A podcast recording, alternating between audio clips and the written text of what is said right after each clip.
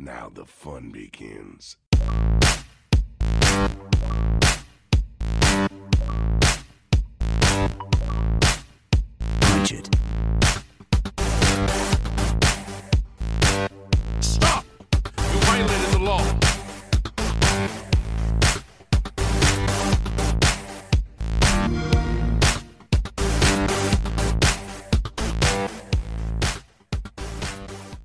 Welcome back to another episode of the Game Pass Gamecast, your weekly go to podcast for all things Xbox, Xbox Game Pass, and of course PC gaming, including news, rumors, and conversation around them damn good video games. You can catch new episodes of the show when they drop each and every Friday morning on YouTube, Apple Podcasts, Google Podcasts, Spotify, SoundCloud, and all other major podcast services. So, of course, like, subscribe, do all that jazz, rate us, review us, whatever you do on your podcast provider of choice. Do all that, all that jazz, wherever you get a podcast at. And of course, follow us on Twitter at GPGC Podcast to stay up to date with everything regarding the show, video games alike, and our dope giveaways. I am your host, as always, Travis White, aka Travelus on most internet platforms. Joining me once again, my partner in crime, Mike Peapack. Mike, my friend, what is good? What is going on? And I don't even think I got to ask what you've been playing, but just you know, just to uh, just to dot the uh, dot the i's, cross the t's, all that shit. What have you been playing? Yeah, uh, the ladder has dropped for Diablo 2 Resurrected, and uh, been pretty much just playing that exclusively when I have been playing uh, games. So, um, basically, what happens whenever the ladder uh, resets? I mean, it's it's pretty self-explanatory, Mhm. um, but there's a leaderboard for um, characters and their XP, and basically, the game of the ladder is to try to um, you know, get as high level as fast as humanly possible for some people. Um, there are guys uh, in the community that are doing level 99 challenge, which basically, um, you know, they're trying to get to level 99 the fastest. Um, usually, like, depending on how, how many people are playing, it can take you, I think it took probably me like maybe six or so gameplay hours to beat hell mode um, well, probably actually more because I guess in the ladder it, there is a caveat. Instead of it just being like normal non-ladder games, uh, the big change whenever you go to ladder is the fact that um, the enemies actually spawn with like 20% more health de- by default. Mhm. So everything's a little bit more difficult in that regard, which is, you know, pretty cool. Um, but also, you know, it kind of resets the market. So after a while, uh, the market for everything kind of slows down because everyone is finding the gear that they want, and there are still things that are going to be worth value. But Mhm. for all intents and purposes, is basically a market reset on you know on all the gear and stuff in the game. Mhm. Um, so for me, I mean, I played through as an, a sorceress the first time. Um, got to I think it's a level 86 right now, almost 87, and then uh, wanted to try the new class because with patch 2.14 there was a a huge uh, shift in the game and how it was going to be played because um, they did a like complete and total overhaul of some of the characters and their functions on their skills and uh, how the damage is pro- uh, how the damage is actually dealt by certain characters. So there's actually a shift. So I mean, Hammerdins and uh, if if you've played Diablo 2 in the past and you you think that there's nothing new to it, I mean Hammerdins and, and Blizzard sorcs are still very good. Mhm. Uh, but they've kind of changed the way that the Fist of Heavens skill worked with um, Paladins. Before it was mainly a uh, dueling character that relied mostly on the lightning strike damage whenever you first call down the Fist of Heavens. But they reworked the way that Holy Bolt does damage, so now it's actually a very viable um, Hell uh, Chaos run, like Chaos Sanctuary runner, Mhm. um, because of the way the Holy Bolts do like 1500 damage when it spreads out, so you can really kill um, demons. The biggest thing with Fi- Fist of Heavens is it's not very good against animal types. So like the cow level, um, you can't clear cow level fast at all because the only thing that does damage to the cows is your initial lightning strike, and it's a single target attack. So um, not a whole lot of um, AOE there. But Mhm. whenever you're facing demons and undead and things of that nature, there's a ton of damage. They've also reworked uh, the way some of the uh, the classes work. Like the um, the druid is kind of different, and how it works and the summons work. Like the summon druid's really good now. Mhm. Um, and they've changed a lot of other things in the game, and they've also added in some rune words, so it has changed it up a little bit. Um, you know, more recently, uh, I mean, I'm still playing as my sorceress because I'm still trying to farm gear. Um, but more recently, I was able to um, get a rush from uh, one of my buddies, Jack, Doctor Prodigy, and um, you know, we have we kind of went into the ladder together as a team. We're trying to find some more people that want to do it for like the next ladder reset Mhm. um, because the team of like super good uh, speed runners, I think they beat Hell Mode, and they did um, they beat Hell Mode and slayed the first Uber in like under three hours time, which is really fast. Mhm. Um, so we kind of want to you know share our gear and do stuff like that. But um, you know that's that's down the pipe. It's just been a lot of fun to play the game and, and try a new character that I have at level 76, the Fist of Heavens Paladin, and trying to clear Chaos Sanctuary and Hell with him is a lot of fun. It's a little bit of a different play style. Mhm. It's still somewhat similar to the Hammerdin, but it's not quite the same because it works a lot different. Um, but yeah, I mean that's what I've been playing. I've pretty much just been playing Diablo 2 Resurrected. I haven't been playing anything else. yeah, it's just the it's the crack pipe. It's back, baby. It'll always be there. You know, everyone like no matter what, like no matter how long I've been so clean and sober, Mhm. it's that thing that like always tugs on me, and if I'm not careful, it sneaks up on me. And Right. here we are. It's it's you know effectively done that. Right, right. So you mentioned this when you were kind of running through the whole spiel of kind of what your mindset is with this game right now and what you're kind of tackling with this game right now. But you are somebody who at one point has dabbled in the speed run of Diablo 2. Have you thought about doing that with D2 Resurrected at all?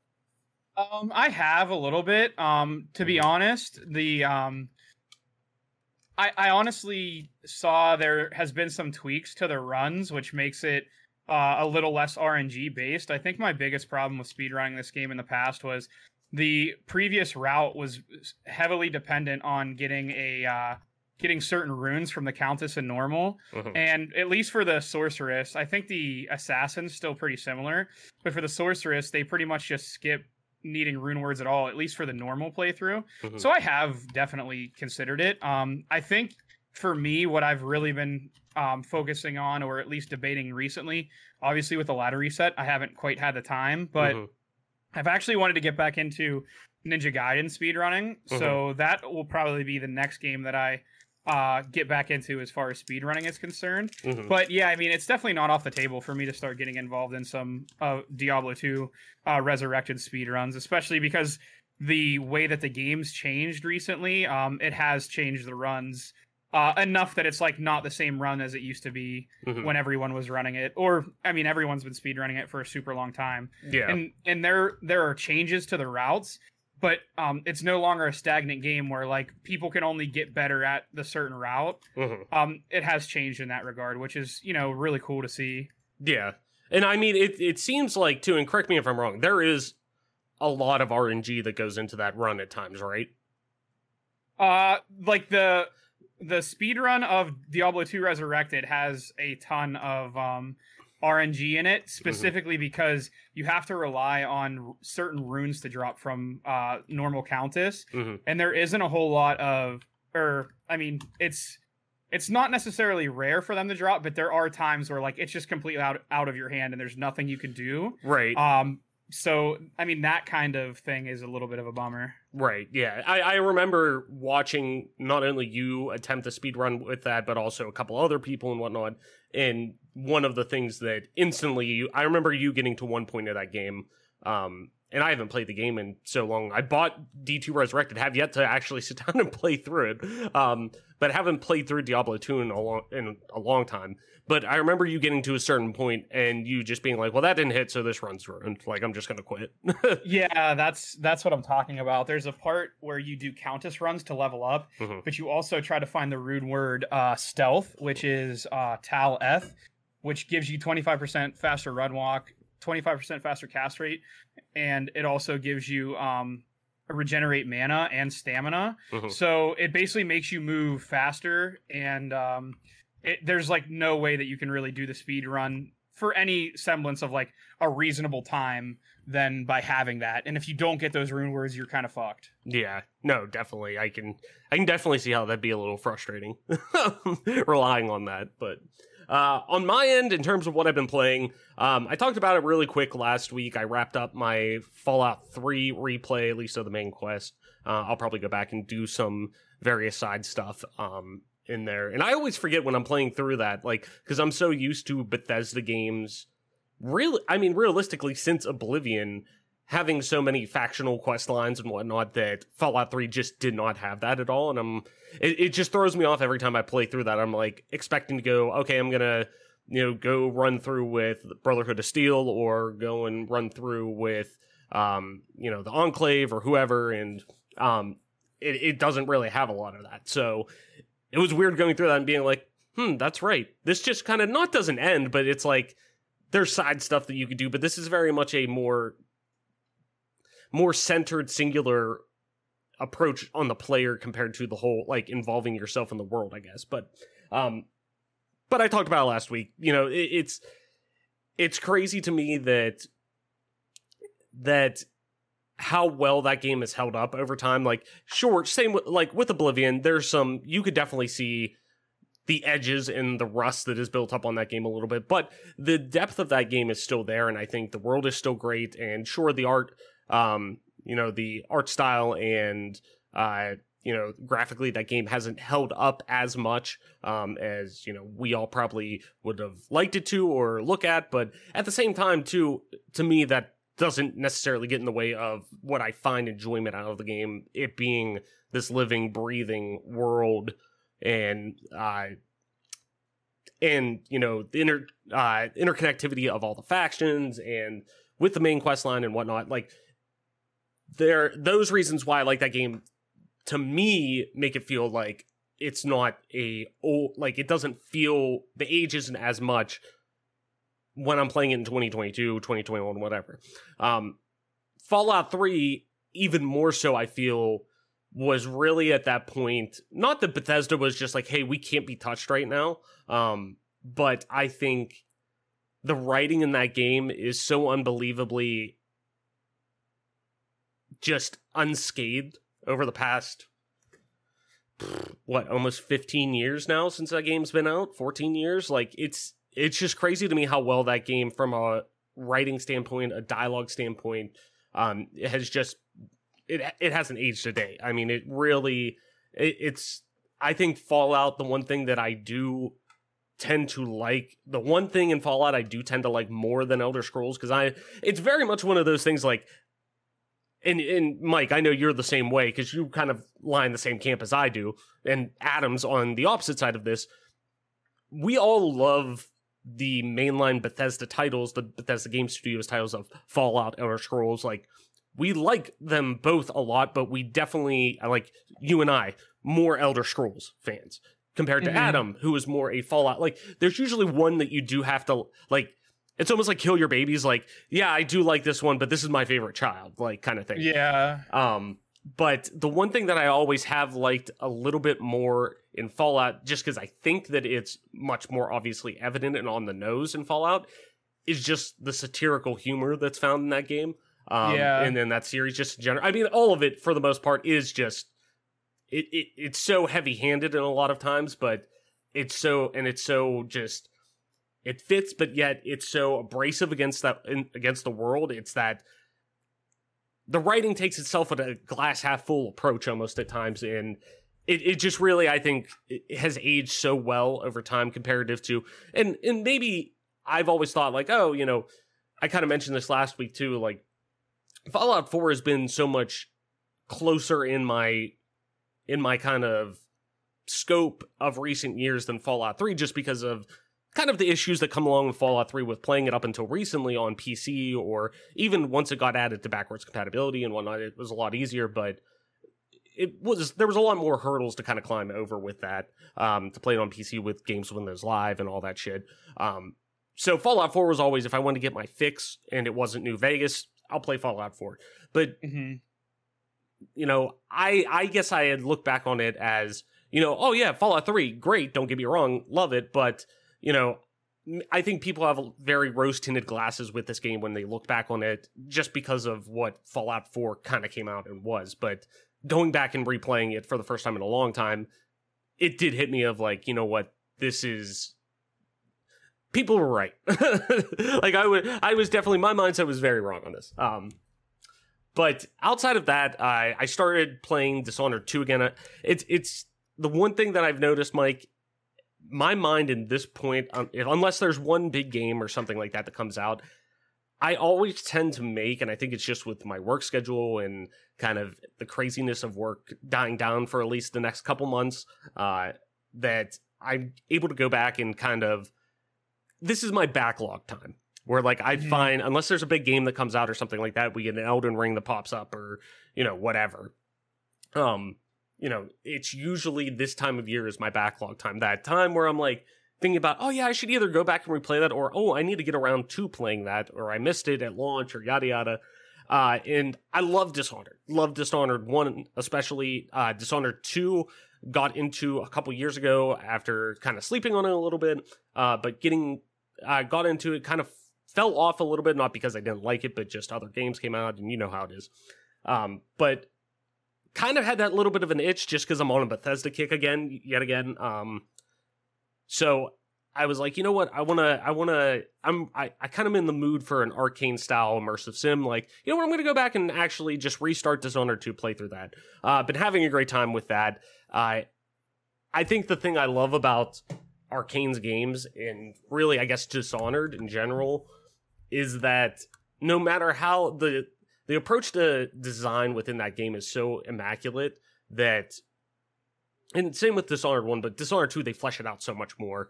Um, that any way you approach the game is the right way. Um, and I think that is one of the ultimate, like, they're one of the ultimate developers when it comes to putting, pretty much giving you the keys to the car. Go ahead, you know, gas tanks filled up. You figure out all you got to do is make sure you get to you know point A to point B. I don't give a fuck how you get there. Um, and I think I think a lot of people look at this now from a uh, from a design end. Uh, whenever they are looking at either whether it's roguelites, whether it's um, just immersive sims in general that kind of give you the open endedness of how to tackle different things, uh, or even just quest design in general with games that are either open world or um, you know kind of not linearly structured or li- the linearity of the game isn't necessarily straightforward like you find in a lot of you know RPGs and things like that. I think just the way this game approaches a lot of things is kind of it's kind of used as that to point to and say, okay, look at how Arkane did this with Dishonored and Dishonored 2 specifically. So I've been having a great time going back and doing that. There's a couple other games on my docket that I'm kind of like eventually going to play after this because I'm going to we're going to have a little time before like the next big release comes out. Um so it's it's going to be nice. I kind of want to go through and do like a full like Arkham playthrough again, like Asylum City and Knight. Um Mhm. I also kind of want to play Doom Eternal yet again, um, just because I've been getting the itch, and I uh, recently re-listened to the interview that Hugo Martin, the game director of Doom Eternal and creative director of Doom 2016, did with Noclip. It's really good. I highly suggest anything Danny O'Dwyer does at Noclip is incredible. But go over there, and listen to that. Um, just him talking about the game, like, and just when I just when I think of Doom, it just gets me in one of those moods, and I'm just like, nothing else will scratch that itch unless it, I'm Mhm. playing Doom. So, kind of one of those moods and I'm like, eh, and but at the same time, there's only so many hours in the day, and I got to narrow shit down at least a little bit. But, uh, and then Molly and I are kind of dipping it in and out of a couple of things. Uh, we started up Bioshock just because she wanted to play something that had a little more narrative impact, and I'm always down to play Bi- Bioshock, so I wasn't necessarily like she wasn't twisting my arm too much. So, uh, but outside of that, that's pretty much it on my end, though. But Mike, we got a topic that I what you're not going to play Halo Infinite season two? You know all the fixes that were done on that. you know, I was gonna let you go. Like I was gonna, I was gonna, I, I, I had it listed on the docket on like my like, my like, uh, at least from my uh metaphorical docket that I kind of keep in my head of like, oh yeah, I definitely want to talk about this on the show this week. This, this, this. I had it on there. I mean, I had it on there. But you know what? I thought, you know, Mike, Mike wasn't on the show last week. I'm sure he's got you know a lot of stuff he wants to talk about. I'm sure he you know just wants to shoot the shit. He's probably want to just hey, I, you know, we want to keep it a light and jolly mood. I was like, you know what? I'm not even going to bring it up. I'm not even going to bring it up. But you know, now that since you just kind of shot yourself in the foot, I am going to bring it up. Uh, what uh, before we get into the big show or the big topic of the show, uh, yes, Halo Infinite's newest season, season two, Lone Wolves, is out now. Uh, you can go in and play it uh, if you want. Um, Mike, do you plan on jumping in and checking this out at all? Um, I don't. I don't know. Um, you know, it's funny. That's I more was, than I uh, thought. That's more of an answer than I thought. I'll be quite honest. I will say it's installed because the a league that we signed up for a long time ago, like when the game was still new and relevant, Mhm. um you know, a league that we joined is concluding eventually at some point and we have gotten to the point where it, we're supposed to finish that. Mhm. Um I don't know. Um I was contacted by someone I was teaming with uh in the qualifiers before Kansas City. This would have been like just post Raleigh. And it's hilarious because she actually said like you know what's you know what's hilarious? Um like one like in the middle of a tournament. So this is like middle of a FACEIT tournament Mhm. in the heat of the battle, like in the heat of competition. I j- literally was just like in the middle of a fucking series. I literally verbatim was like, "Yeah, um I don't think I'm going to compete anymore. I'm not having any fun." Mhm. And this is like before we got eliminated. and then after we got eliminated, I literally like never got back on the game. And she was literally like, "It's literally stuff of legends." You said, "I don't. I'm not having fun. I'm not going to play anymore." And then you just literally never got back on. and then I, I, I told my buddy Derek, um, incessant, like I, I sent him a screenshot of the of the uh, message and was like, "Look what I got," and he was laughing because he's because he said the exact same thing. He's like, you know, people usually be like, "Oh, I'm not playing anymore," and they're just like having a pissy fit, like whatever. Um, you know, it's it's not usually Mhm. like they don't usually hold themselves to it, but he's like, no, you literally just up and quit, and it's funny because I was thinking like literally um, I did I did the exact same thing with Halo Reach. I did the exact same thing with Halo 4 and Halo 5. Um, I did the same thing with Elden Ring to an extent. Not that mm-hmm. I was like done competing, but like there are little literally times where I will just be done with a game and I'm just I'm literally done with it. Yeah. And I will never Fallout play it again. 4? Fallout 4? It's yeah, and it's not that I like especially with like Elden Ring, it's not that I didn't like it. It's just I'm done. Like I've gotten my fun out of it. It's a challenge. I had a lot of fun, but it's time to move on with my life. Now there's other games like Diablo 2 that I will never have that happen. and hopefully, you know, going down the road if Halo Infinite You will never break my heart. if if Halo Infinite can get fixed up and working, then maybe. Um, I Mhm. I would like to go to Orlando and compete and, and drink and see all my friends again because you know it's just it'll be a good time. It'll be in September, whatever. It'll be a decent time to go down there. But Mhm. um, yeah, I mean the all the updates, all the notes that I've seen from people are pretty disappointing. Mhm. Not only because they've nerfed some of the movement and things of that nature, so they nerfed like when you jump, like if you're sprinting, jump full sprint. oh, I saw. Uh, I did see Jack talking about that in your Twitch chat the other day. Yep. And and like it's fine or whatever, but they didn't like they didn't do much else to fix like they didn't fix any of the other issues or bugs. Mhm. And then they just added in um if I if I like remember correctly, uh there's like a weird issue right now where the battle rifle just won't shoot. Um so you just sit there and shoot blanks. And it actually happened to me in a qual in the qualifier tournament that I literally said I'm like I'm done playing. Mhm. I dropped the oddball. We were playing on recharge, and I was an elevator, and I dropped the oddball because we were being pushed across mid bridge, like the mid bridges, Mhm. and the team calculated uh, calculated a push, and I needed to drop the ball to help my teammates to try to keep control. Mhm. And like I shot at a guy three times who was already weak, and like it just looked like I did absolutely no damage. Like his shields didn't light up, nothing happened. But on my side, the shots like went out, Mhm. and then my teammate was like, "You like." He's like on my screen you didn't even shoot because I was literally was like, what the fuck? Mhm. I was like, that, that guy literally just took no damage, and he's like, he's like, yeah, like on my screen you just didn't even shoot, and I was like, what? So we went back and watched the film from my point of view. Mhm. The shots shot but didn't hit him. From his point of view with the film, like my shots didn't hit at all, or my shots didn't shoot at all.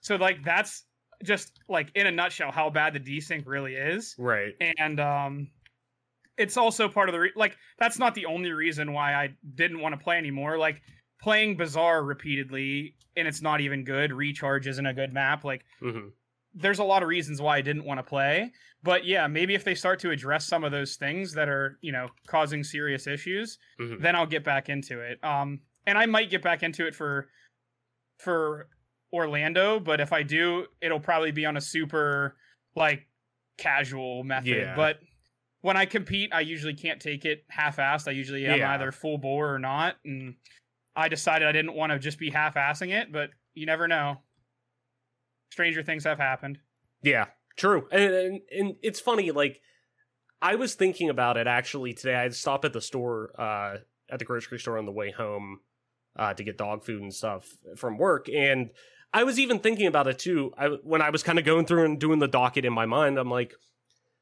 you know, maybe I should at least hop on and like check out the battle pass, see what it looks like, see what's on there, yada yada.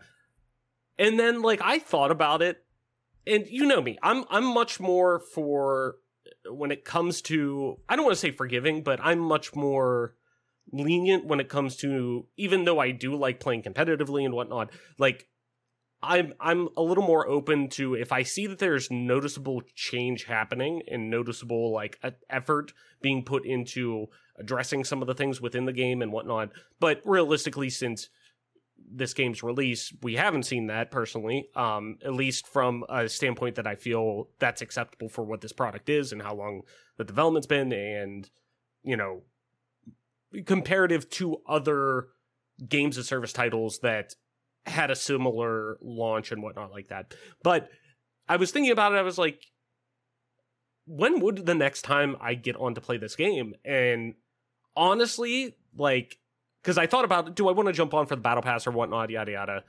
And then I thought, I from that perspective, I thought about it, and the one thing that came to mind was, you know what? And I don't know what made me think of this.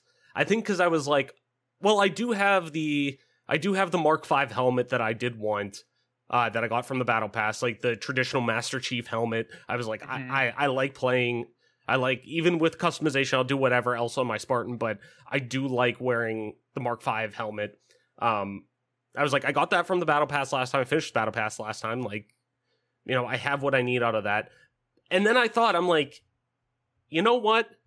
This is the game that requires you, or this is the game that doesn't let you at least have whatever base color you want for your armor, um, without either not even paying for it, but just pretty much straight RNG on whenever the store's going to have it available or what you can grind 100 hours for to get through with the battle pass with that I was like there's no reason for me to invest in that. Like there there really isn't from just a casual perspective. Um you know like the idea of Last Spartan Standing it sounds fun. Um at the same time though we you and I and Adam we've all played uh we've all played Danger Zone on CS:GO. Like it's very similar to that in a stance. Um, and that had its, you know, that had some, you know, some things decent about it, but definitely had a lot of its flaws. That, you know, if you're going to do a battle royale, like if you're going to do something like that, they need to just do a full battle royale with the game, not just kind of.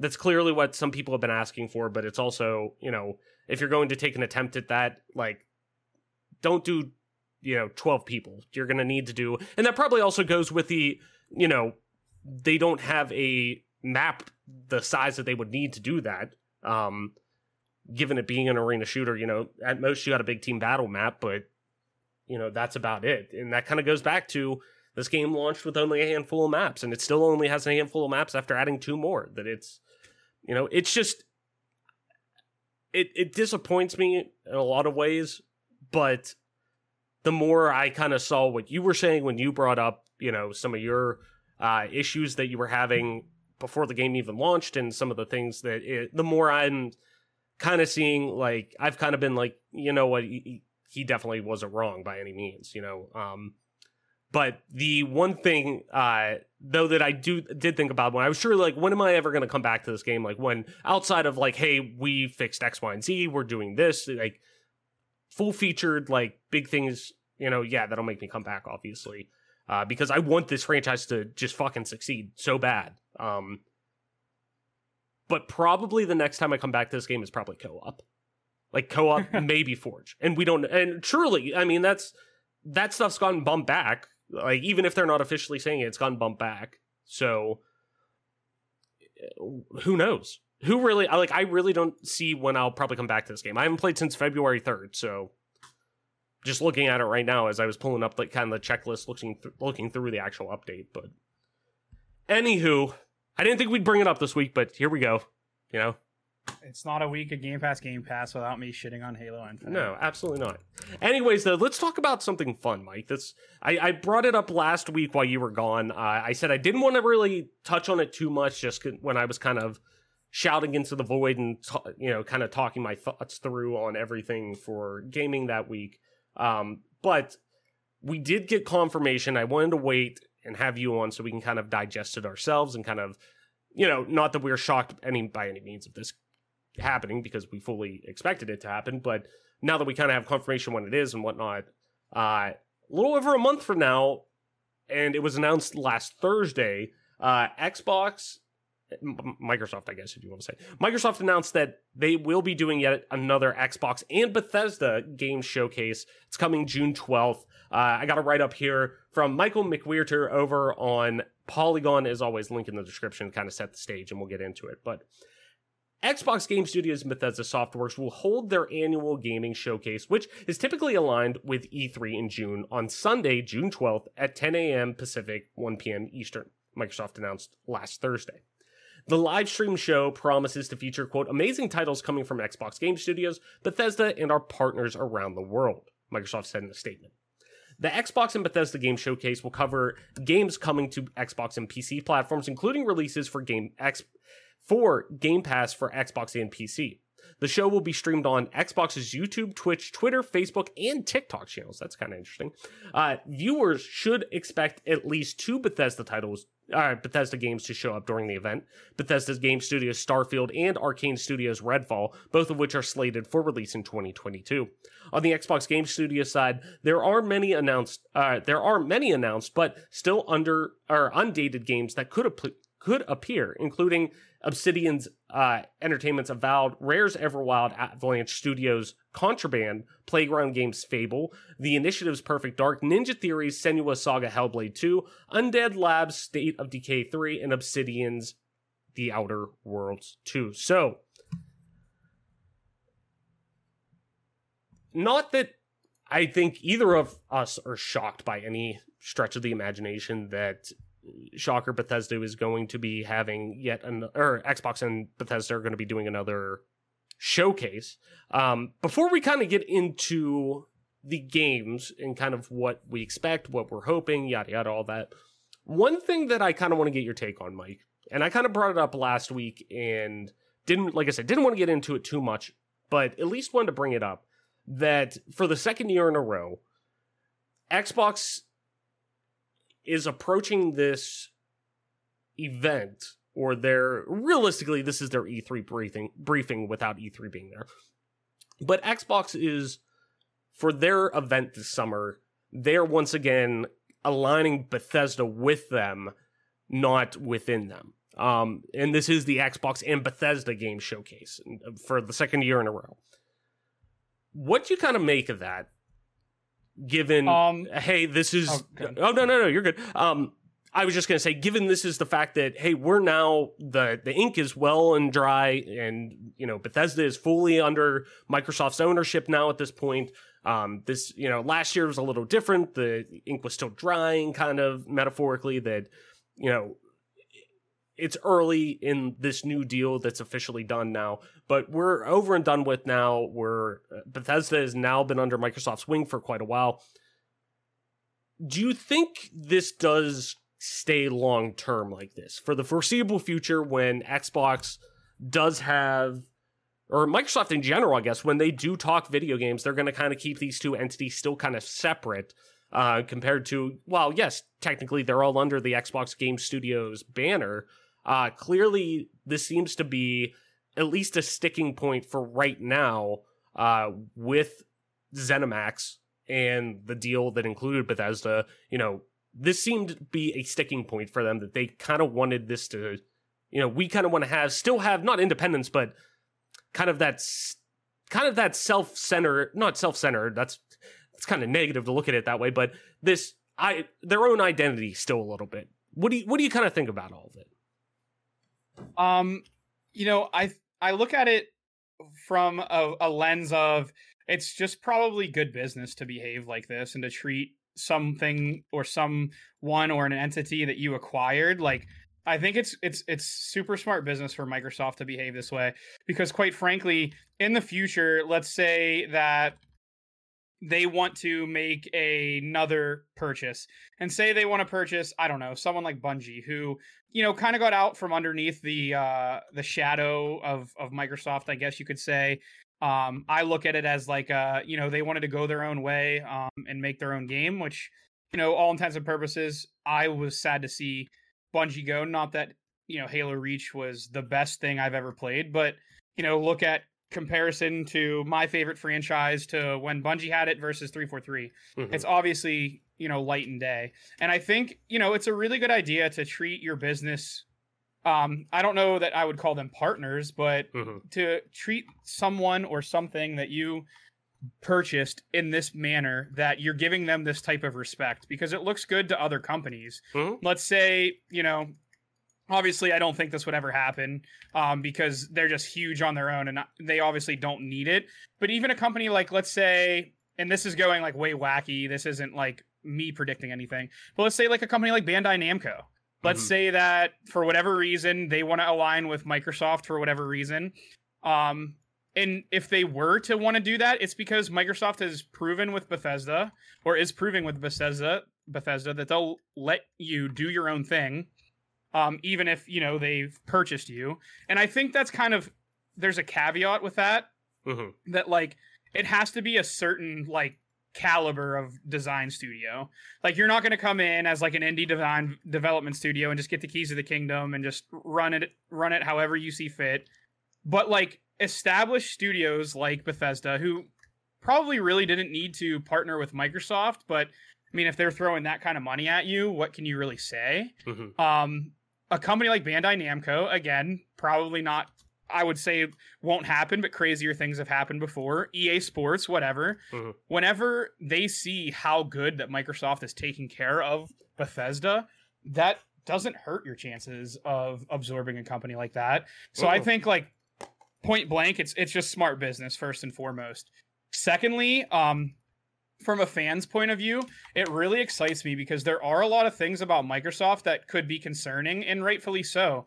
Uh, look at you know 343's handling of the Halo franchise in general. Mm-hmm. And again, not to keep shitting on them, but you know, obviously there's some room to grow there. Right. Um I, I don't know. Something else that comes to mind is like the Gears of War franchise. Now again, I don't necessarily I don't have a educated guess or educated opinion on how Gears 5 was campaign wise that is. Mm-hmm. i did play the multiplayer i thought it was a gears game mm-hmm. um but i think you know what's interesting to me the most about halo and gears is the gameplay stays really good mm-hmm. um but it it has a shelf life um it always kind of did mm-hmm. but it's not the years of old that people were, are just playing arena shooters all day every day with their friends you know people want to have a little bit more of a casual experience and i don't think that you're getting that so much with something like uh, halo infinite and gears of war right now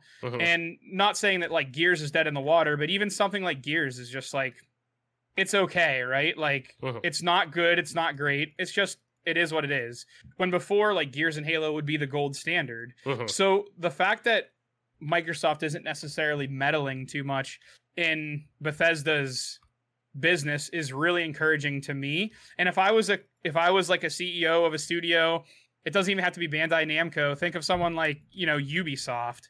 Um God knows they could use some guidance for what they're doing. Mhm. And, but I still think like even a company as big as Ubisoft, Microsoft wouldn't be quick to like want to take over the reins and make every decision for Ubisoft. That's something that they would probably still leave up to Ubisoft. Um, and I think again that just is really good for everyone involved because it just shows good faith, it shows good business ethics, and it shows a good partnership between two, you know, big big players in the gaming landscape that together will probably uh, you know achieve some things that separate they definitely wouldn't wouldn't have. Um, so hopefully this leads to more partnerships down the line for Microsoft uh, because it's it's looking like a absolute win-win for Bethesda. It Mhm. has yet to be seen like what the return is to Microsoft, and you probably will truly never actually see that in in ink right in front of you. You'll never actually see those types of numbers that easily. Mhm. I mean, if you dig, if you dug around and and, and found it, uh, you definitely could. Um, but I mean, I would say that because Microsoft is allowing Bethesda to do their own thing, um, they either a really like what Starfield is going to look like or is looking like. Mhm.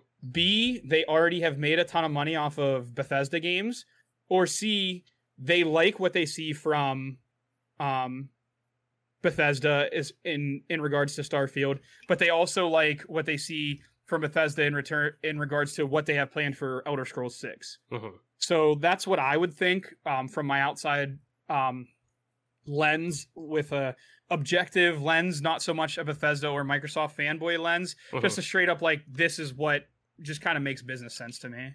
Right. Yeah. And and I'm I'm right there with you that this clearly was and we've kind of talked about this before and even too I mentioned last week on the show. I remember when at one point I think when it did come out last year that they were doing this kind of co-branded conference that I believe it was Jeff Grubb uh tweeted about it or he talked about it on Grubbsnax. I can't remember which one it was, but him saying like this is probably going to be at least for the next couple years, like this year, next year, maybe 2023, 2024, we see it go to just Xbox Game Studios, something like that, and then focus on Bethesda within it. Um, but clearly, this is kind of when you look at it, it, it clearly was a sticking point for ZeniMax whenever they were looking to be acquired by X or by Microsoft. That this they they've always seemed to want to have their independence. That's always been something that was very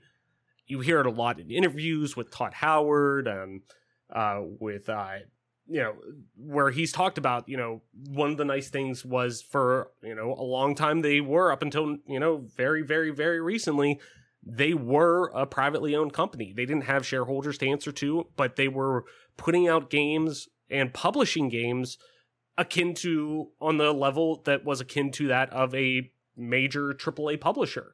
Um, so they kind of had a little bit of best of both worlds. Um, but clearly, it seemed to have made sense with them to be acquired by Microsoft. Um, that they clearly saw something in it at that point that, hey, this is the right move for it. So clearly, that form of kind of having that identity still and having their them be identifiable not just as an Xbox game studio um, which who knows? We may see that with Activision. Whenever Activision you know eventually is fully within the uh fully within the you know confines of Xbox game studios.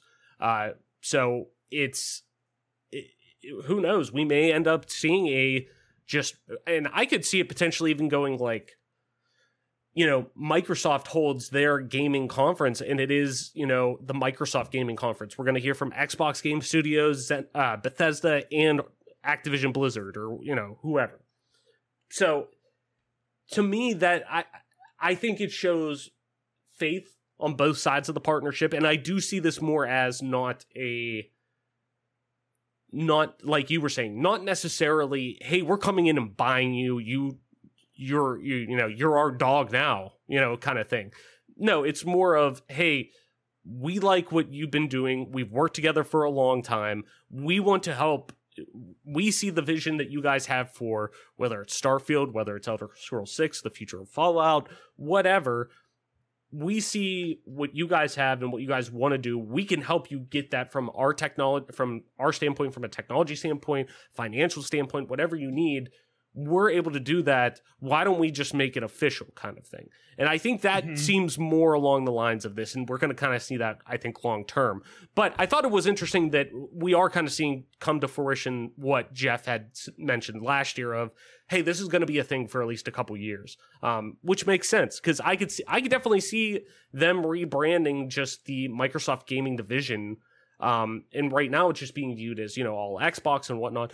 But I think as the Xbox brand becomes more of an ecosystem, and I think as Microsoft kind of solidifies itself more and more every year as this kind of renaissance figure after you know the rocky launch of the Xbox One and the generation previous and seeing all of the good press goodwill go into Microsoft right now you know hopefully that you know on all sides it doesn't matter just not Microsoft and Nintendo PlayStation you know PC gaming whatever like you want to see all of them succeed you know it, it's it's hopefully going to help carry that over that Microsoft just kind of has their gaming division and people understand that they when they hear Microsoft it is akin with you know Xbox, Bethesda, Blizzard, Activision, you know these names in gaming that they just know it's Microsoft. Um, so where that kind of gives everyone their independence, that that feel of self identification still. So I was just curious what kind of you thought about all that, but enough talk about the business shit. Fuck that. Fuck that. Let- Let's talk games. Let's talk good games. Good games. So obviously the article over at Polygon kind of mentioned a little bit of that, saying like, you know, a couple of the big hitters, but I kind of wanted to run through a little bit. And we can even kind of view this as, you know, and not necessarily spending too much time on each one, uh, but just kind of looking at what each studio, kind of running through the studios, going down the list, and kind of seeing what really they're at or where their studios are at within Xbox Game Studios, what they're kind of working on, and what we kind of expect. Um, because there was word that came out, um, and one other thing, I, too, actually, before we get into that, one other thing I did want to mention because this was this kind of came out hot off the presses because we're recording a little bit earlier in the week, but uh, it was announced that uh, Embracer Group they would be buying uh, Crystal Dynamics, uh, the Tomb Raider IP. Uh, who else was it? Uh, pretty much all of Square's Western studios they were going to be buying, and Square Enix was selling them for I think it was like three hundred million, like not that much money in the grand scheme of things uh, for what you would uh, akin relative to that. Um, before we kind of get into that end of Xbox and their first party uh, studios and whatnot, do you think we see any kind of either you know acquisitions? Do we you see any kind of uh, potential third party partnerships with any kind of exclusivity? Um, just kind of whenever I was thinking about the Square Enix news, it kind of made me think about that. That typically we we've kind of seen that back off a little bit outside of hey we're bringing the show to game pass and we're Mhm. partnering with ea play and uh you know and ubisoft and whatnot but do you imagine seeing anything from an actual game release from a third party that we see maybe it's timed exclusivity a partnership of some sort uh come out of this year's showcase I think it's a it's a possibility only specifically because I feel like um because Sony's still doing it. Um but then again, you know, Microsoft has pretty much you know, at least rec- within recent years really honed in and tried to focus on being like the gamers place to play games kind of thing. Like the cool kids like oh, this is where we take care of gamers and like all that cool like hip lingo talk that they say about like gamers and, and the fans of, of video games. So I don't think um because it just feels a little off brand at this point in time. Now if they did it would I be shocked? I don't think. I don't think anyone could really be. I Mhm. would be surprised though just because of the fact that they have just tried to be like the shining spot in gaming for so long when it comes to like basically not ex- making their games exclusive or, or at least timing it to where it comes out on PC at the same time. Mhm. So I think it'll be interesting to see if that continues, uh, for sure, because um, you know, I think I think they might realize they kind of are leaving some money out on the table, or at least some they're leaving some, uh, you know, chances out there to really I don't know if, if twist the knife is is really the the term that I would use, but at least to really capitalize on that timed exclusivity to try to push console sales. But I think the biggest the biggest problem right now, at least to Microsoft, is they don't necessarily want to make their games exclusive, in my opinion, because it's still relatively hard to get con- the new generation of consoles, unfortunately. and I don't think that's good for business whenever you're having a shortage like that. There's already a heightened amount of demand because the supply is so low, which is just like macro economics 101 if there's mm-hmm. no supply the demand's automatically going to be high if there's Except if you're in supply, the stock demand- market. Except if you're in the stock market and there's manipulation. But Well, that's a side they- note. they- they play by completely different rules. Right, In yeah. fact, I don't even think there are no rules, and if there is, they're not properly policed. it's but it's called crime. but in regards to um this, I just think it would just be so off-brand for Microsoft to you know hold something behind on an exclusivity deal. Now, could something from like a third party, smaller uh development studio come out to say uh game pass first yeah i would i would see that happening but as far as like a big time first party like aaa exclusive or timed exclusive that's just not going to happen and i don't even think starfield will do that i know we both we kind of have differing opinions on that but i really don't think starfield's going to have timed exclusivity Yeah, I, I mean it's it's already obviously been confirmed. Like, hey, this is going to be PC and Xbox exclusive. But yeah, I I don't see it at this point now. Like after a year or something like that, coming out saying, hey, we're going to bring it to Sony or anything like that. yeah no, for sure. Um, but yeah, I'm kind of in the same camp as you. I don't think I I think in terms of. I think in terms of we're not going to see necessarily from an acquisition standpoint anything really until the Activision Blizzard era is kind of that whole deal is kind of solidified and done and the bows on it everything's good to go ink's dry kind of thing i don't think we'll see anything in regards to potentially even any other acquisitions you know a, you know f- future acquisitions until that's done because that's such a monster deal at almost 70 billion dollars like you know there's going to be investigations with that and whatnot just to kind of get everything buttoned up and whatnot so I don't see anything on that regard. Um, outside of the, you know, hey, we're bringing this to Game Pass, yada yada, like that, or maybe a day one third party uh, release on Game Pass might be in the future, you know, with the cards or whatnot. So who knows? But uh, I will be interested to see, you know, if anything like that kind of comes out of it. But anywho, wanted to get your opinion on that too, Mike. Uh, but let's kind of jump into it. Let's kind of run through just where we kind of are right now with Xbox and its studios and what they're kind of bringing to the table uh, heading into this showcase and where kind of we're at. So obviously 343, everything's out in terms of Halo Infinite, well, everything that they could release. Um, do you think kind of one thing looking at this, you kind of mentioned 343, and I'll even throw the coalition in there too, because they're the next one I was going to bring up. Um, do we see a date for really co-op or Forge, if any of those have flipped or not. Do we see a date for that uh, at the showcase? And speaking of the coalition, do we get kind of a hint of Gear 6? Do we get anything Gears related or really anything from the coalition this year? I think if I I think so. I think you're going to get some news from the coalition, Mhm. even if it's just a little trailer, kind of you know similar to what yeah similar to what Elder like to what uh, Bethesda did with Elder Scrolls 6 Mhm. Um, which like for the most part, it's really done a good job at quieting me personally down Mhm. because I was one of those people that was like.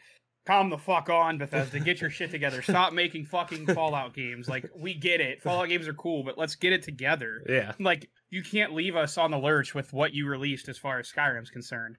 So they finally came out with just even a little teaser and it really shut everyone up. Mhm. I don't know that the Gears community is really in that place um to be honest. hmm Um but for me it's like one of those things where um I like Gears of War multiplayer, and I do like the campaign too. I always thought the campaign was maybe underrated, believe Mhm. it or not, back in the day, which I don't even know if that's possible. Yeah. So I would be excited for some fresh Gears of War content, Mhm. um, personally. But at the same time, it's like, what'll actually happen with that is is up in the air. I just know that they're going to at least tease something. Yeah, I, think they've been so the coalition's been so active with uh, the technology with Unreal Five um, and working with Epic uh, to kind of promote that and show what they're able to do with that tech. Uh, they've been at pretty much they've been one of the staples in any kind of big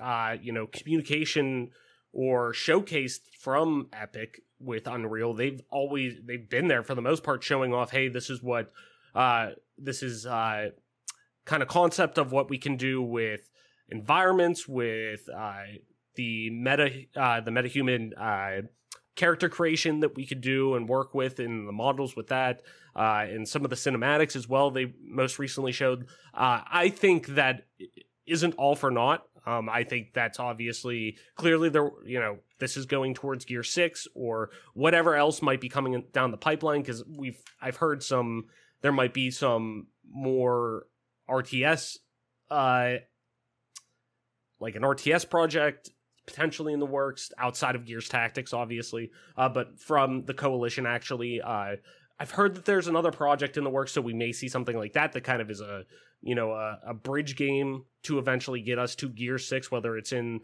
the Gears proper universe or not. But I think um, I think we do get an actual tease of Gear Six. I think we're going to be at this point coming up on the third anniversary of Gears Five. Uh, mm-hmm. I think that is potentially long enough to at least hear that. I mean, everyone all already knows, hey, we're working on the next entry of Gears of War. Uh, that'd be dumb not to think that they're at least doing that to some degree. Um, but uh, for a lot of studios, especially of that size and whatnot, even if it isn't, hey, we're fully in, you know, we're in actual production by the time their next project wraps.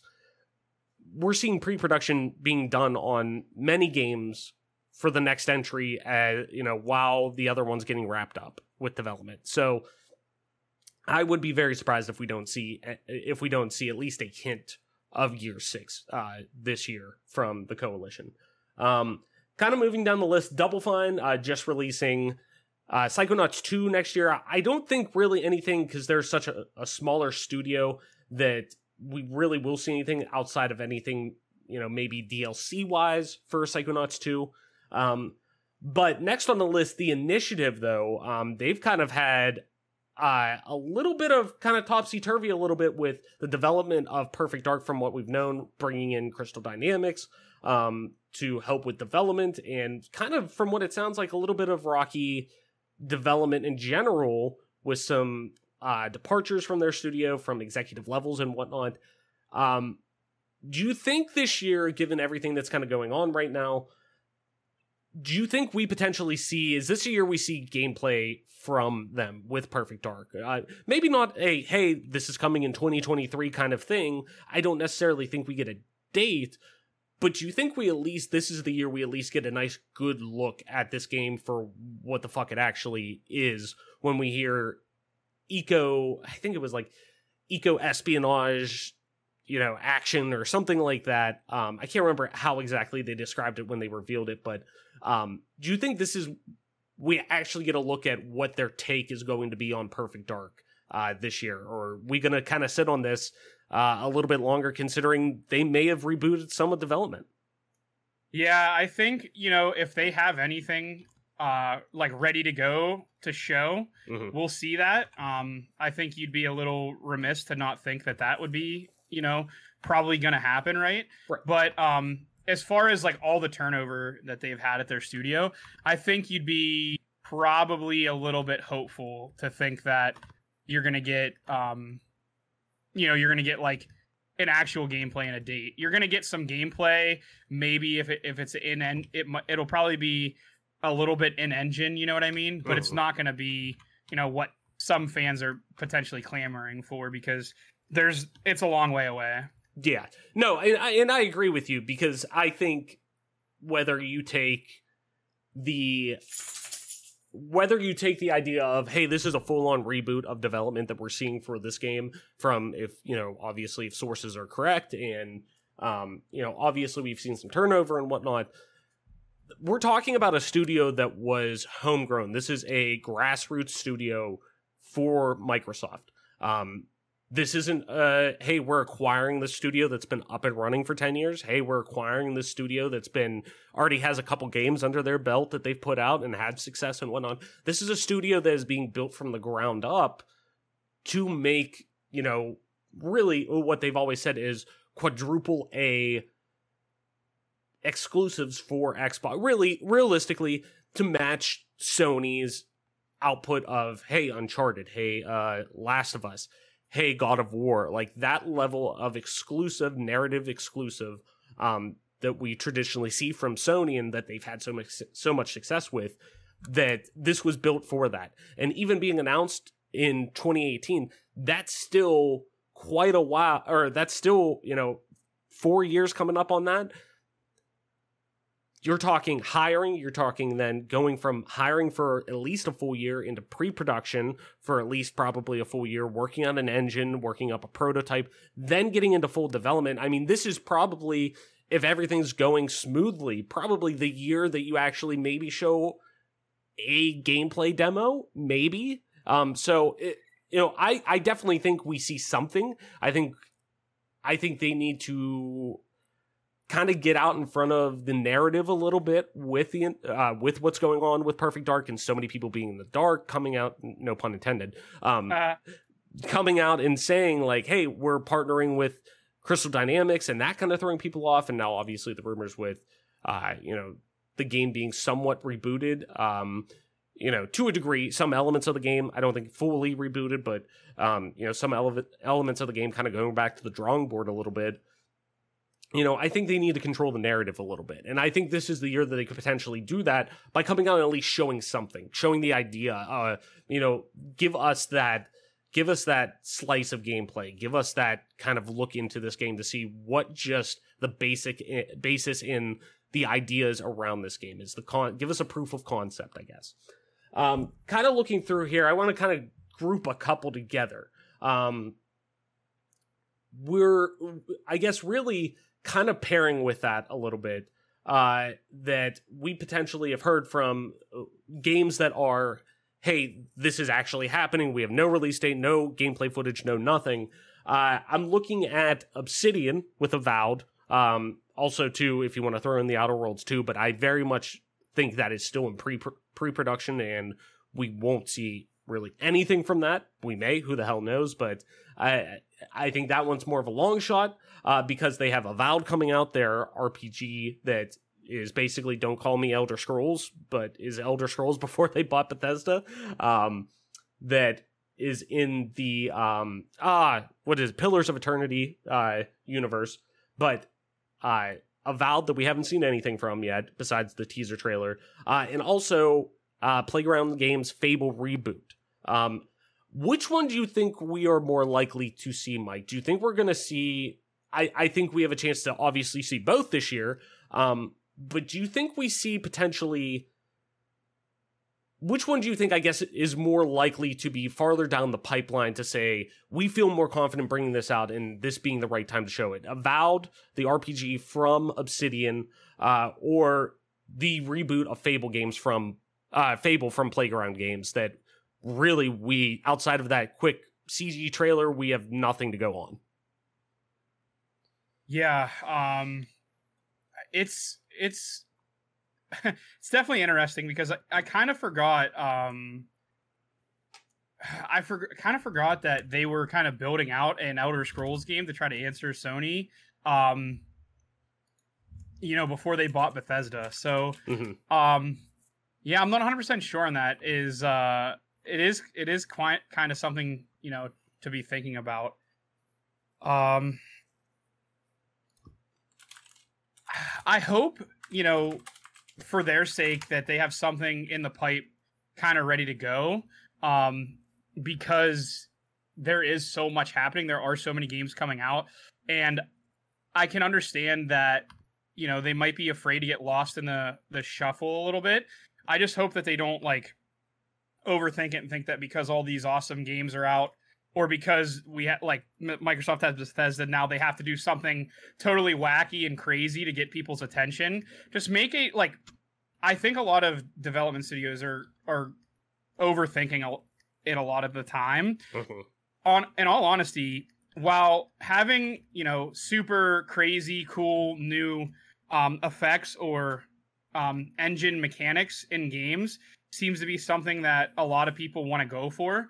I think you know in in today's day and age, right now at least, I feel like simple's better in Mhm. a game that really you know has caught a lot of shit from us for for good reason in my opinion for a while is a game like Fortnite where um you know for all intents and purposes do I like BR games not necessarily but they went ahead and they removed the building and it's just such a simple change I don't know how hard they had to work to make the simple change but the slide mechanic the clamber mechanic all of it is just so clean and polished Mhm.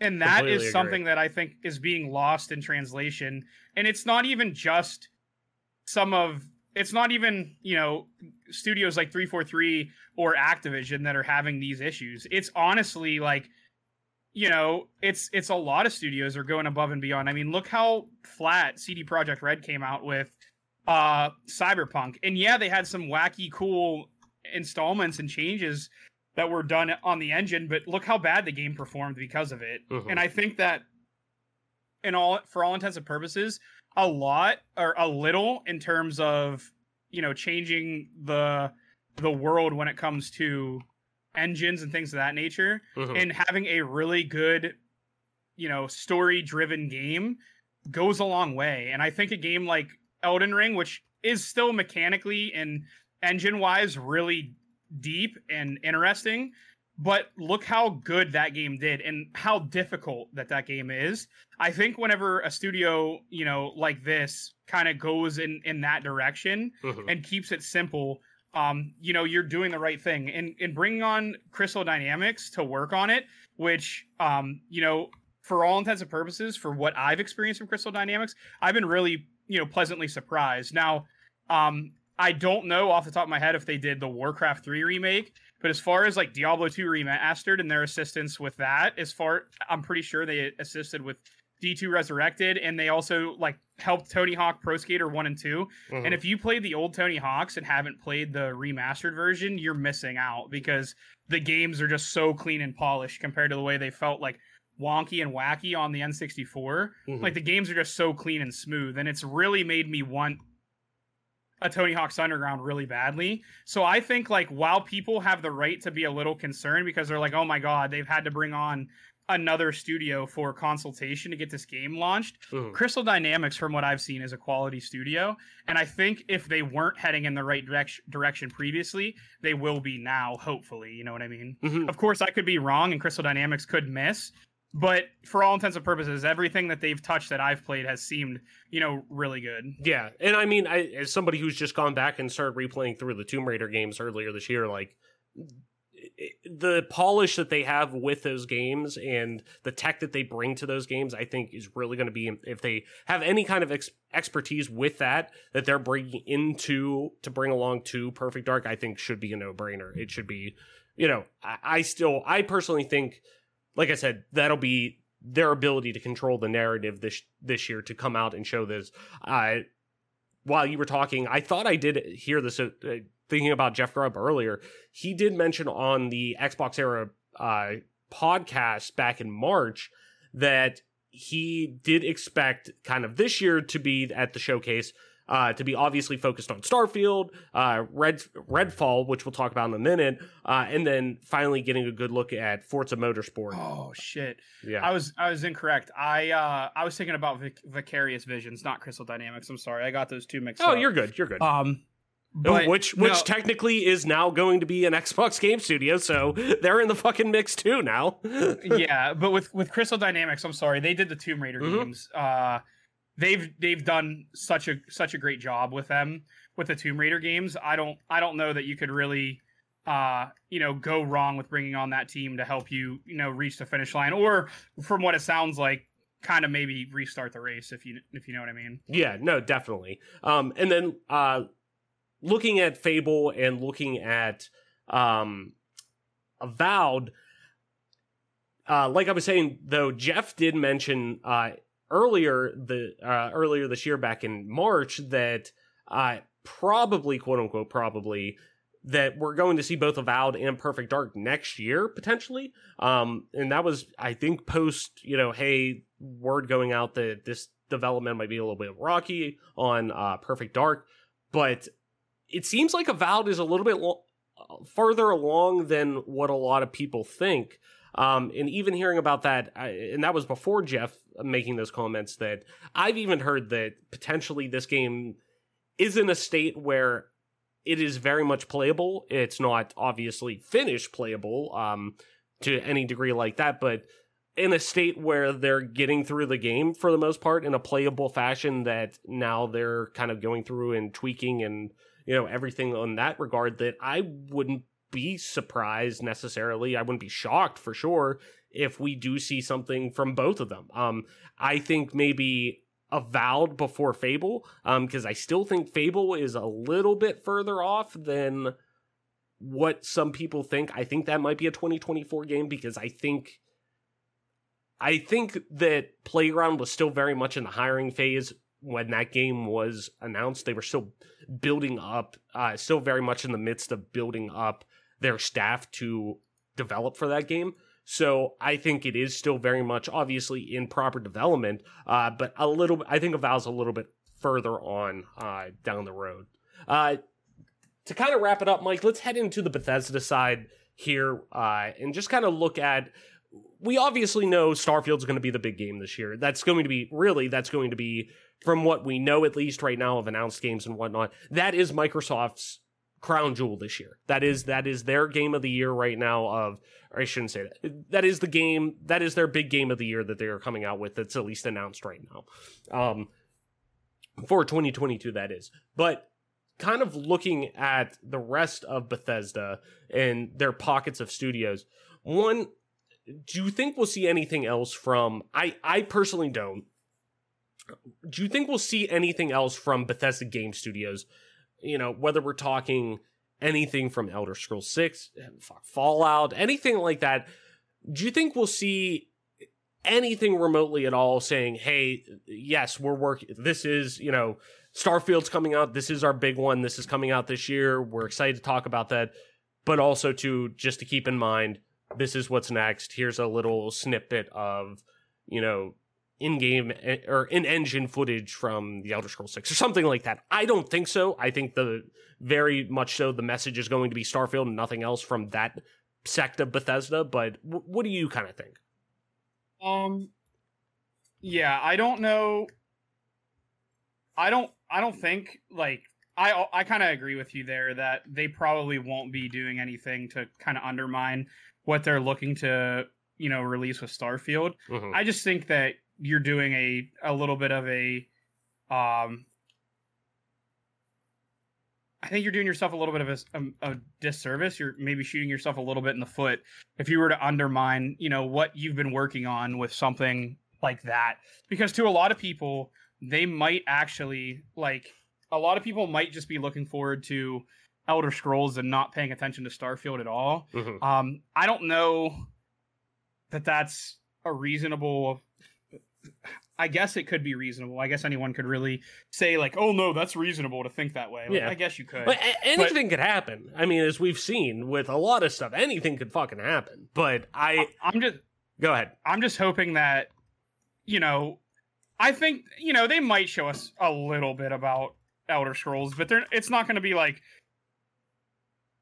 a complete and total symposium of what's coming from Elder Scrolls. No, no, no, Because absolutely. Even not. if it was just something like showing us 15 seconds of in in engine footage or something like right, that would be you know more than enough for a lot of people myself included and not that bethesda owes me anything right, but i think like that would do enough where you wouldn't really undermine the message you're trying to uh push with uh starfield and how great that game's going to be hmm but you still give people that are excited for the next thing coming hmm um you at least give like you know wet their taste buds a little bit No, definitely. Uh, how about this? How about how about this? Do you think? Do you think the phrase "Elder Scrolls" is mentioned during Bethesda's portion of the show? yeah Okay. even if it's just like a a troll. I would actually Right, or just in- under at like two and a half. or just in passing, anything like that. I, I, I think we do get a mention of at least an acknowledgement of at least the Elder Scrolls in some fashion. Um, whether I, I don't think it will be with Elder Scrolls Six or anything like that, but I think we do hear Elder Scrolls and Fallout in, involved at least at some point. Um, our, uh, the other big game that we mentioned too, Redfall from Arkane, the vampire hunting game that was the one more thing at last year's uh, uh, Xbox showcase um, at E3. Uh, not a lot is known about this game, and we really, for a game that's coming out in 2022, has a 2022 date on it, still has a 2022 date on it, supposedly, that we really haven't heard much from this game at all. Do you think this is something we could potentially see bumped, Mike, to 2023 to even be like, you know, hey, this is this is going to be our uh, Q1 game that comes out and kind of dominates that the word of mouth of that time frame, that Christmas hangover game that comes out that kind of gets people, you know, reinvigorated uh, post holiday season of video games and kind of gets that out of the way of Starfield because we haven't really seen gameplay for this game at all. Like that usually for a game that's coming out this soon, we've kind of seen that is potentially a bad sign. Uh, what do you think? Do you think this is something that potentially gets bumped to next year? Yeah, it, if I mean, you could go at it with like a complete and total like you could go at it with a complete and total like shadow esque drop if you really wanted to. Mhm. I wouldn't necessarily.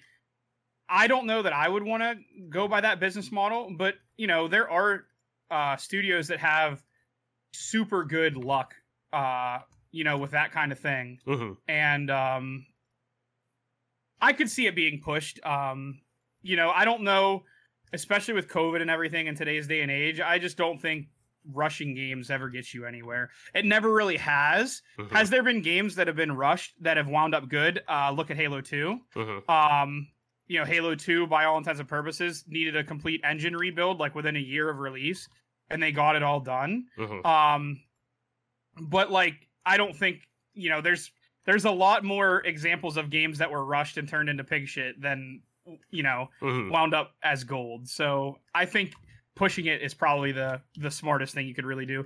Because as from Microsoft's point of view, what are you really in a hurry for at this point? Like you already know you have some bangers coming out. Do you want to get content out? Sure.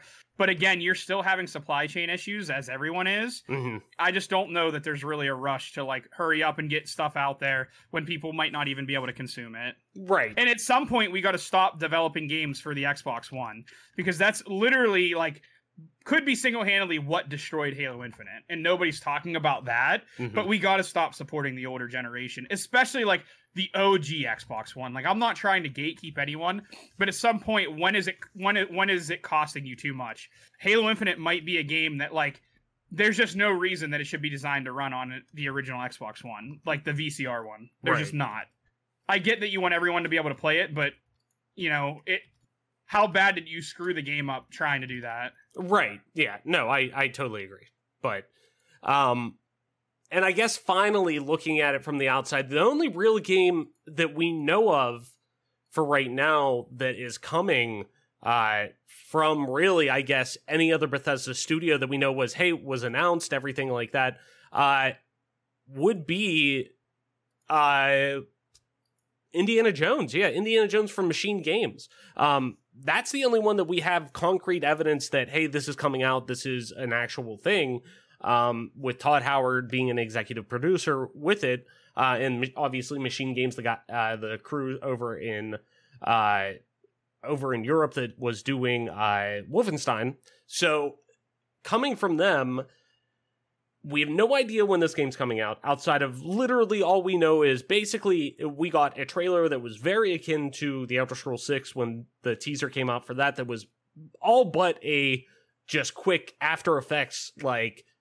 quick snippet of hey here's a jpeg of the title or of you know the Indiana Jones logo this is what we're doing you know and Machine Games is doing it do you think we hear anything from this at all? And I'm going to throw you one in there just to kind of button up the show a little bit. What do you think we hear from first? This Indiana Jones game, anything from id Software, obviously Doom and Doom Eternal coming out and Doom Eternal coming out now two years ago, having a little bit of time in between there. or do we hear something or uh do we hear something from uh uh Tango Gameworks, the developer behind Ghostwire Tokyo, and then obviously The Evil Within before that. What do you think we hear from first? Do you think we hear from Tango, id, or Machine Games if they're working on obviously Indiana Jones, obviously, but even Wolfenstein? What's going on with that? Um, I honestly think you'll you'll hear from both id and uh Machine Games because um with the move of um like enemy territory and and those games to Steam, Mm-hmm. um I don't know that the timing was really random for that. Right. It could have been. Is it like the second fiscal calendar? I don't run according to fiscal. I I anymore. can't I can't remember um exactly. Now that also that aligned with to a degree of hey we're we're shutting the Bethesda launcher down and we're moving everything to Steam, but at the same time too, they're also giving stuff away for free with that, and they're also at the same time giving very specific things away for free. You know what I mean? Yeah. Um. Like, it- it- that- like enemy territory is a very specific game. Wolfenstein is a very Yeah, it's specific. well, it's it's a very specific franchise to kind of target. When you could be like, hey, we're giving everybody a copy of Oblivion or Morrowind or something like that, that like are well known games that a ton of people have already, but Wolfenstein is very much a a niche franchise in 2022 still. Great franchise, but a niche one that they're giving away something for free that is from that franchise. Like I'm I'm agreeing with you that I wouldn't be shocked if we don't hear from Machine Games. Like that that is kind of a nod to keep an eye on the franchise that is associated with them like maybe there is something coming. But uh, no, I didn't mean to cut you off though. You're good. No, I think we'll get it from Machine Games and ID, honestly. From both. And I don't think it's going to be anything like uh it's not going to be anything major. It's just going to be like a little teaser, like something silly just to get people talking about something again. Yeah, and and, and I'm right- right there with you. I I think we, I think there's the potential to hear from id to see what they're working on next. Um, whether it's Doom related, whether it's you know something else completely different. Who the fuck knows, man? Um, and I think I think we at least maybe see a proof of concept for the Indiana Jones game.